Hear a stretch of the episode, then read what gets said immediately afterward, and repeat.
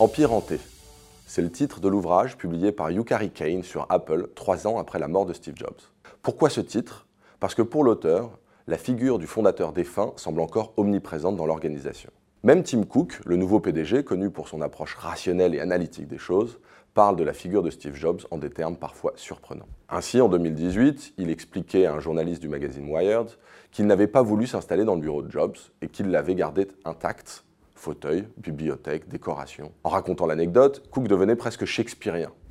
On peut encore y sentir sa présence, dit-il. Des gens vont au cimetière pour penser à quelqu'un, je ne le fais pas souvent, mais moi, je vais dans son bureau. Le rationnel Tim Cook serait-il en fait un mystique? Un défunt peut-il avoir encore une influence sur l'entreprise à laquelle il a appartenu? Et plus généralement, pour la recherche académique, un acteur absent peut-il avoir des effets concrets sur une organisation sans présence physique? Le cas d'Apple ici n'a rien d'exceptionnel. Et pour pouvoir répondre à ces questions, il faut commencer par accepter un constat finalement assez banal. Il est fréquent que certains acteurs organisationnels pourtant absents, manifestent une présence par un bureau vide ou des anecdotes chuchotées, tels des fantômes hantant les couloirs des entreprises. Le premier résultat préalable de notre recherche est donc que les fantômes existent. Ceci étant posé, l'article que nous avons publié avec Margot Leclerc ne parle pas de formes translucides couvertes d'un drap et flottant dans les airs. Par contre, nous offrons une grille de lecture pour rendre compte de ces figures absentes dont les effets organisationnels restent bien concrets. Celle-ci repose sur deux types de fantômes. Le premier s'inspire des psychanalystes Nicolas Abraham et Maria Torok. C'est celui du revenant épistémique, porteur d'un secret qu'il faudra décrypter pour espérer qu'il arrête de nous hanter.